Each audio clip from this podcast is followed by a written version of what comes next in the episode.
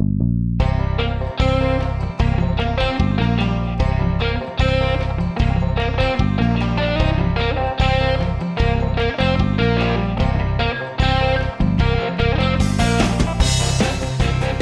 everyone, and welcome back to another episode of the Congressional Western Caucus podcast, a voice for rural America.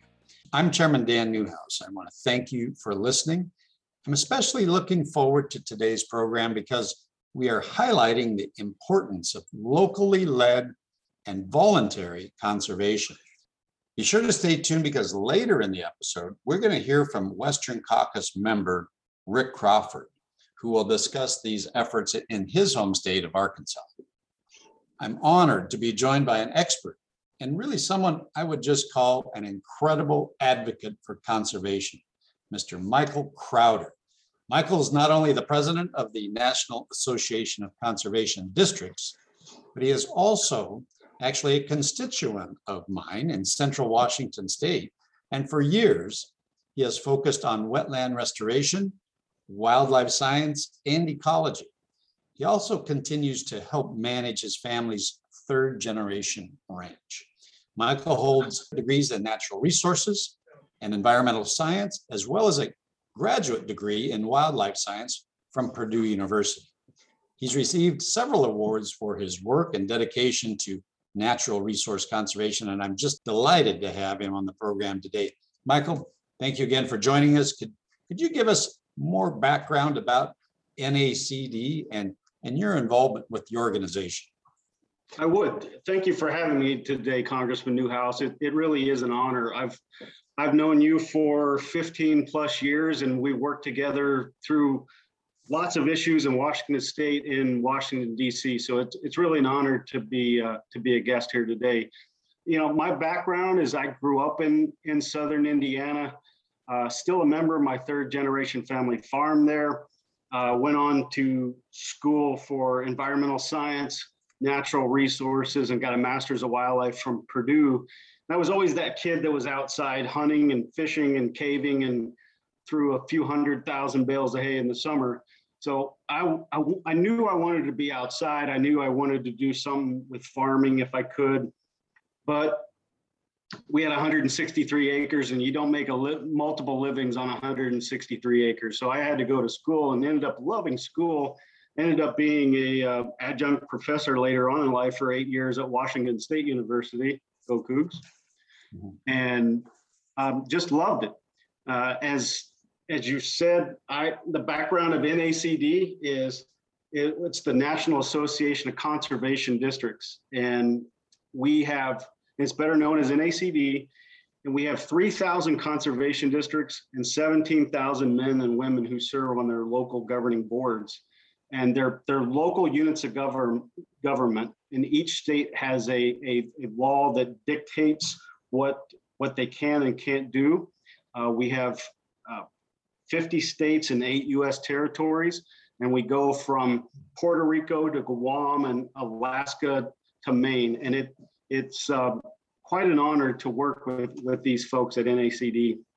Awesome. Well, thank, thanks a lot again for being here. As, I understand it, uh, that this is NACD's 75th anniversary, 75th birthday.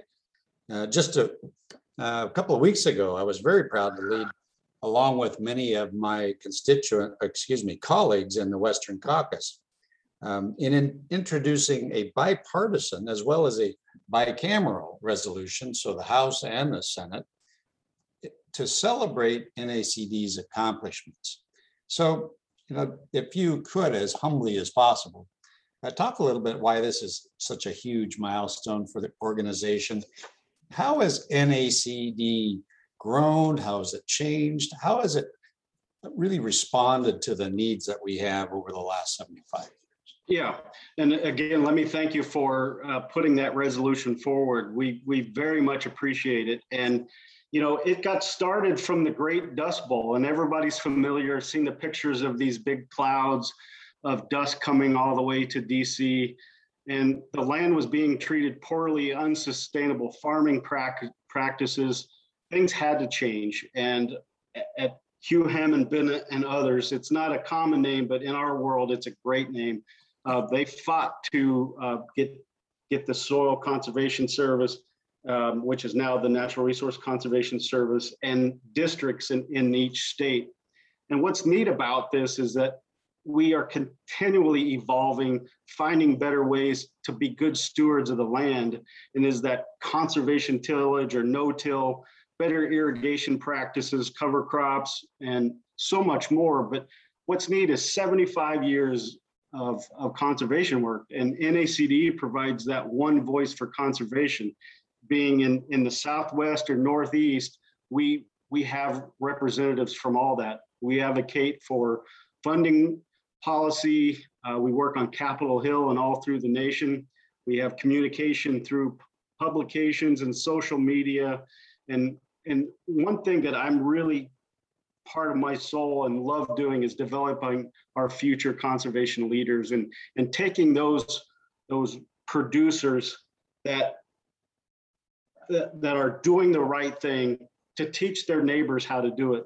Dan, you being a farmer yourself, you know that if I'm a government agency and I come and say, you need to do this, that doesn't take the weight of looking across the fence and seeing your neighbor doing something that's good for the environment and still making them money. And eh, don't ever discount of what your neighbors are looking at. And, and if you're doing something that makes more money and, and makes a better um, result from the environment, that's a great thing.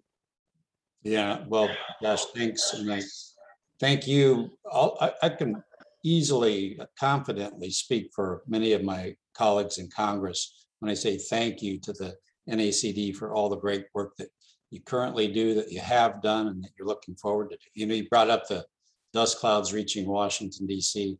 None of us were around back at that time. At least you and I sure, sure weren't, but this summer, some of the smoke clouds came all the way from the west to Washington DC. You know, again, accomplishing the same thing, showing people in the east how, how dire situations are in the west. You know, probably even better than I, that if we don't manage our lands, we, we really are not able to protect them. So without the efforts of local conservationists, we can end up with situations that we're seeing now throughout the West with these devastating wildfires destroying our forests and, and our historic drought conditions that are decimating our land for crops and our livestock and even our, for our native species. One of our priorities at the caucus, at the Congressional Western Caucus, is ensuring that organizations like yours, like the NACD, can continue to promote and incentivize those voluntary conservation efforts and the public-private partnerships in rural communities. Could you maybe elaborate just a little bit and provide an example or so as to how NACD utilizes a private, federal, and state partnership to achieve some of these conservation goals that we're also proud of? Sure. One thing I would say is that our, our biggest partner is the Natural Resource Conservation Service. We've, we've worked with them for, for 75 years now. They, they've changed their name, but we've worked with that organization for 75 years. They're, they're the government side of the funding where we help with the technical assistance and the financial assistance to the producers on the ground. And, you know, we have far too many partners to to name them all, but at a national level, our core partners are our District Employees Association, the state conservation agencies, the National Conservation Planning Partnership, and on and on and on. I, I've personally worked with a, a lot of tribal organizations, Indian Nations Conservation Alliance, and and all kinds of of, of national level um, organizations. But at the local level, you're as you mentioned, you're my congressman and you've seen a lot of the work that the Benton Conservation District does and in your South Yakima Conservation District. But just in my little area, we have salmon in the classroom. We teach thousands of kids about water quality and what it takes to grow salmon, what it means to be an irrigator. Um, you and I have been to Riverfest about the importance of barging up and down the Columbia River. We have a heritage garden program, so that's that's not the farmers, that's the people inside of town that are, are doing uh, water smart uh, irrigation. Um, there's just on and on and on the amount of projects that we can do, but partnerships are the key to what we, we have to do because we can't do it alone. Not the NRCS, not the NACD. Um, you know, we, we work with groups, uh, hook and bullet groups like Ducks Unlimited and National Wild Turkey Federation. Yeah. Um, it's you. My stance is is I work with the groups that we have core values together. We don't have to agree all the time. And matter of fact, most groups don't agree all the time. But if we agree 80% of the time, um, let's work on that 80% and we'll agree to disagree and maybe work in the future of the other 20%. Awesome. That's really helpful. You know, it's, it's encouraging to hear you talk about how these local conservationists are, are managing and protecting our natural resources. You know, there, you've heard them. There are some who claim that conservation is only effective if, if it's overseen by the federal government or if our lands um, and waters are preserved through wilderness or national monument designations. I- think we both know that that's not true at all. Rural communities in particular are no stranger to the impacts of federal mismanagement or inaction and bureaucracy. We see that in our federal forest all the time. However, we continue to see great success in these local conservation efforts. And we realize that taking advantage of those partnerships, that the ones that you've talked about, that leads to better management of our lands, healthier ecosystems, stronger species recovery, and, and so much more. So you've been talking about this, Michael, but could you, I'll give you a chance to just expand on a, a little more. Why locally led conservation efforts are so important, are so effective, and how those local efforts should be celebrated. Well, I would, I would compare it to like national politics. It's, it's always comes down to local. And the local conservation expands to national, but it always comes down to this field, this county, this area. And, you know, I'll give you an example of just my ranch. We did a project called Firewise, which I know you're familiar with from your, your time here in Washington. But I worked with my local conservation district and my local fire district because we are in a very fire prone area. I look out my window now. Um, there's not smoke now, but you're just up the valley from me. You've seen where there's days and weeks at a time where it's just choking smoke. The, the kids can't go outside to play and you're, you're supposed to stay in, indoors. You know, I was wearing masks last year, not for COVID, when I was outside by myself because we were getting choked in with smoke. So all of those projects come down to a local level, to a local national forest, to somebody's private forest. And so when I did the Firewise, we went through and checked off a whole bunch of boxes. You, you need to do this, this, and this. And we pushed back a, a, a green belt around, around my, my house here, around the shop. We cut down dead trees and we just made a fire plan. So just having that plan, working with the district, and you can expand that out to the whole state and to the nation. And I can tell you, I've worked with the Forest Service quite a bit through NACD's uh, Forestry Resource Policy Group. There's there's nobody there that would disagree with you that we can't do do more, but we have to have the help from Congress. We have to help the help from from the funding to make sure that these mega fires we can keep that from happening. You know, this is this is a new norm. There's there's you I've heard you say it yourself. There's there's not a fire season anymore. There's just fire. It's it's crazy how bad things have gotten. And and we can do better through forest management and other practices. So it everything comes down to local, but it has an impact nationally. So Michael Crowder, President of the National Association of Conservation Districts, looking ahead the next 75 years. Not saying your administration will last that long. Tell me a little bit, um, what are the goals the NACD hopes to achieve in the future? And, and, and what tenets of the organization do you foresee transcending future generations of conservations, you know? And I'm also aware that you helped lead a special tribute this summer reflecting on past leadership of the organization. Maybe you could talk a little bit about that as well, looking at both, both the past and the future of conservation advocacy and Yeah. leadership. And, and I would say if you went back 75 years to the practices that were going on at the time, they were not sustainable and we had massive amounts of erosion. And then you come to now, I would predict in 75 years, they're going to look back at what we're doing now and just shake their head like we're doing from 75 years ago. They were doing normal agricultural practices, normal irrigation practices that aren't sustainable. Well, we will do a good job of adapting to the environment, adapting to whatever cause is is there. I I would say you don't know what what is ahead.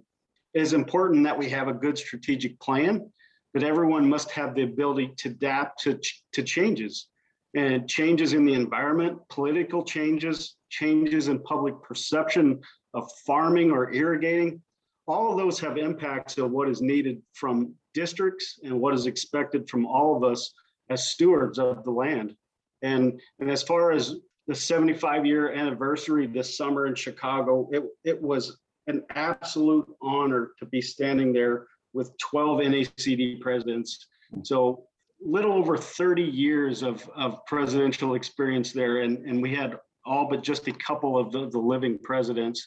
And it was great to honor those folks. And, and they're all just like me that we're helping guide the ship, but we're, we're not the people on the ground. There's there's thousands and thousands of employees and district supervisors and producers, millions of producers that are using these funds, these uh, planning processes, technical assistance and financial assistance to put good work on the ground to help to adapt. Everybody wants clean air, clean water, uh, better conditions. So it's we will continue to adapt over the next 75 years and beyond.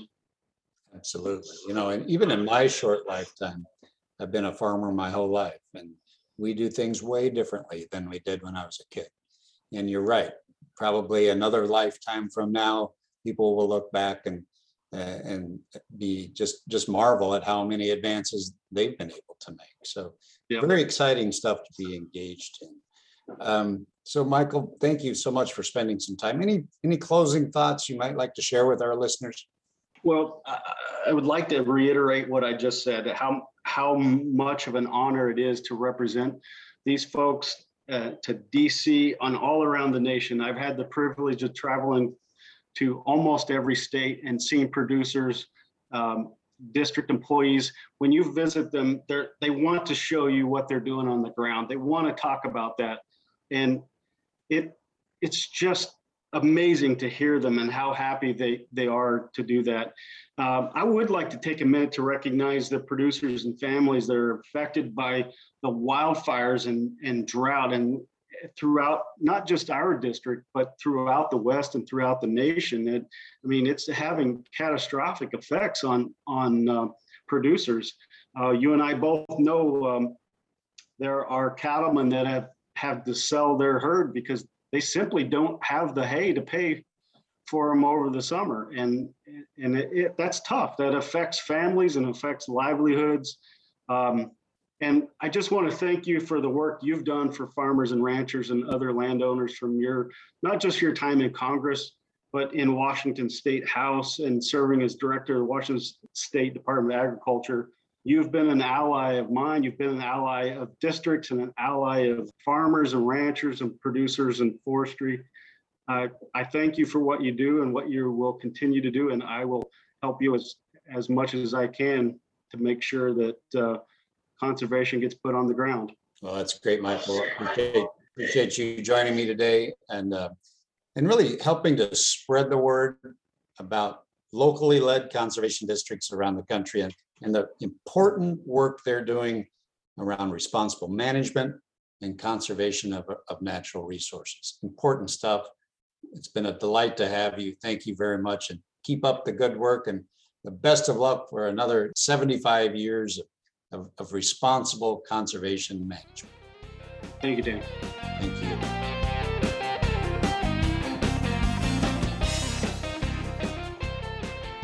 Now, I'd like to shift gears and introduce our second guest for today's episode, a member of the Congressional Western Caucus from the first district of the great state of Arkansas, Representative Rick Crawford. Rick, thank you so much for being on with us. You bet. Thanks for having me. Appreciate it. Great. Delighted to have you. Rick, as a member of the Western Caucus and a member of the House Agricultural Committee, you're in a great position to talk about the importance of conservation and the work our agriculture producers, our local conservation districts, and our partners on the ground, the work that they do every day. Earlier this month, we introduced a resolution to recognize and to celebrate the 75th anniversary of the National Association of Conservation Districts. As you well know, the NACD works in all 50 states to promote locally led and voluntary conservation efforts, something that's got to be of interest to the Ag Committee, I would think. Can you talk just a little bit about the work that Ag Committee is doing in, in regards to the subject of conservation? Yeah, you know, the Farm Bill has really been the best catalyst for conservation in the Ag Committee because it strengthens investment in locally led, incentive-based conservation on working land. So the Farm Bill also helps fund land grant universities. And I mention that because they're often the ones that are involved in, uh, in the research on, obviously on farming, but certainly on conservation as it applies to agriculture. In my state, the University of Arkansas is the land grant university, and they're very involved in farm research and helping farmers test out new conservation techniques. But most recently, what we're hearing about are proposals that are centered around carbon markets. And I think there's a lot of education that we still need to get a better understanding of just what that looks like in terms of practice and incentivizing uh, sustainable practices in agriculture. As you know, Rick, I, am a farmer from the uh, central part of Washington State, and our, our landscapes uh, in Washington and, and Arkansas they they differ quite a bit. But I think something that brings us together, especially in our relationship in the Western Caucus, is our recognition that if we are truly going to restore and protect our lands, we have to actively manage them. In the West, when we talk about active management, we often refer to our federal forests and necessary wildfire prevention efforts. So, for our listeners who may not be familiar specifically with Arkansas, could you share a little bit about the conservation needs of some of the communities you represent? Sure. Well, as you mentioned, my district is very heavy ag, which means um, you know most of our conservation efforts center around agriculture. Arkansas produces, in fact, my district produces about half of the U.S. rice crop, and so um, you know all of our rice farmers engage in some kind of conservation practices. Most of our farmers, however, they don't like being forced into programs and are typically sort of skeptical of mandatory federal programs that aren't voluntary. But what I've observed is that you know, farmers are just very innovative and and they realize the need uh, to adapt new practices and we really need to give them the, the flexibility and the space to continue to be those entrepreneurs in conservation and really take the lead themselves. I often use this phrase that uh, we hear the term environmental activists. Well, I say farmers are active environmentalists because they are actively engaged in environmental practices that are sustainable because they're the original stewards of the land and they rely on that stewardship for their livelihood. So when it comes to the needs and improvements in conservation programs, I really think we should continue supporting USDA's work at the local level. And we should also look at how to facilitate producer to producer education because that's also key. Every community has their bell cow farmers, what I call bell cow. They lead the way. And, and the neighbors around there sort of look to them for that kind of guidance. Hmm. Yeah, I like that. I like that. So I believe in Arkansas, there's several public-private conservation partnerships. When it comes to the conservation of our lands and our forests, our shorelines, and all of our natural resources, it becomes glaringly obvious that top-down federal mandates do not work. We should be promoting collaboration and partnership, not over-regulation. I think we can probably both agree uh, that these are exactly the type of efforts that we should be supporting. Could you talk uh, more about those and and the work being done on the local level to advance conservation efforts? Well, you know, um, we've had some great success in land conservation through public-private partnerships in Arkansas. And I'll give you an example. In my district, uh, you know, as I mentioned before, we are we, we farm an awful lot of rice. But once harvest is over, farmers will flood their fields and they turn those fields those flooded fields into temporary habitat for ducks that migrate south uh, as, as the winter approaches. And so those ducks leave, love to eat that leftover grain. It's a great habitat for them, uh, the grain that's left behind, you know, at harvest. And so farmers, you know, they enjoy the duck hunting and, and being outside. And, it's a great economic stimulator, by the way. You know, Arkansas is known for its world-class duck hunting. So USA Rice and Ducks Unlimited created a rice stewardship program as a result of this relationship that we have between uh, flooded rice fields and ducks. And the program really helps rice farmers manage irrigation water, uh, crop nutrients, and wetland wildlife habitats. It's also a great weed control method, you know, over the course of that, that winter that, that the water is on the fields. University of Arkansas has, has been integral in that. And um, they've been very proactive. They have a program called Most Crop Per Drop Contest, which basically rewards farmers who are able to conserve water and produce large and healthy crops with minimal water. And there's been great success in that program, and and and it really incentivizes developing new irrigation techniques that use less water. And then finally, the Arkansas Game and Fish Commission in Arkansas is a, is a, an example of a, a very effective state agency that not only educates the public on these environmental issues and safe hunting and fishing practices, but also effectively manages those lands. And so they're key in helping Arkansas remain a natural state. Uh, that just sounds great. Those are, I think, exactly the kinds of efforts that we should be supporting. And I got to say that the, the duck hunting in Arkansas is known worldwide for being fantastic. So those It is. Thank you so much, Rick, for sharing your insights. And I want to thank you for your service on the Agriculture Committee as well. You're such a stalwart advocate for our farmers and our land managers and conservationists, both not only in your state of Arkansas, but across the country. So, so thank you so much for all of that. Before I let you go, do you have any closing thoughts you'd like to share with our listeners? Well, I- yeah, I appreciate it. I want to just once again highlight that how effective conservation happens at the state and local level. So, you know, we don't have to necessarily have the federal government involved in every single thing. You know, the state and local entities that they they they live there, they know what the impacts are. Um, you know, our, our lands and our waterways are, are very well protected by state and local laws, and and the local ones are the ones who really ought to be implementing you know, I know that we have federal programs, but we really re- need, need to rely on our, our people in the local areas to do the implementation of those conservation environmental programs. And I think it was Ronald Reagan who said the nine most terrifying words in the English language are I'm from the government and I'm here to help. Uh, and we need to remember that as lawmakers. And, and so um, that's particularly true when it comes to conservation. Well, Rick, my friend, thank you so much for joining me today to help highlight the great work being done across the country on the management and conservation of our natural resources. And I want to thank our listeners too for tuning into another episode of the Congressional Western Caucus podcast, a voice for rural America. We appreciate you listening and look forward to talking with you next time. Thank you. All right. Thanks, man. I appreciate you. Gotcha. Thank y'all.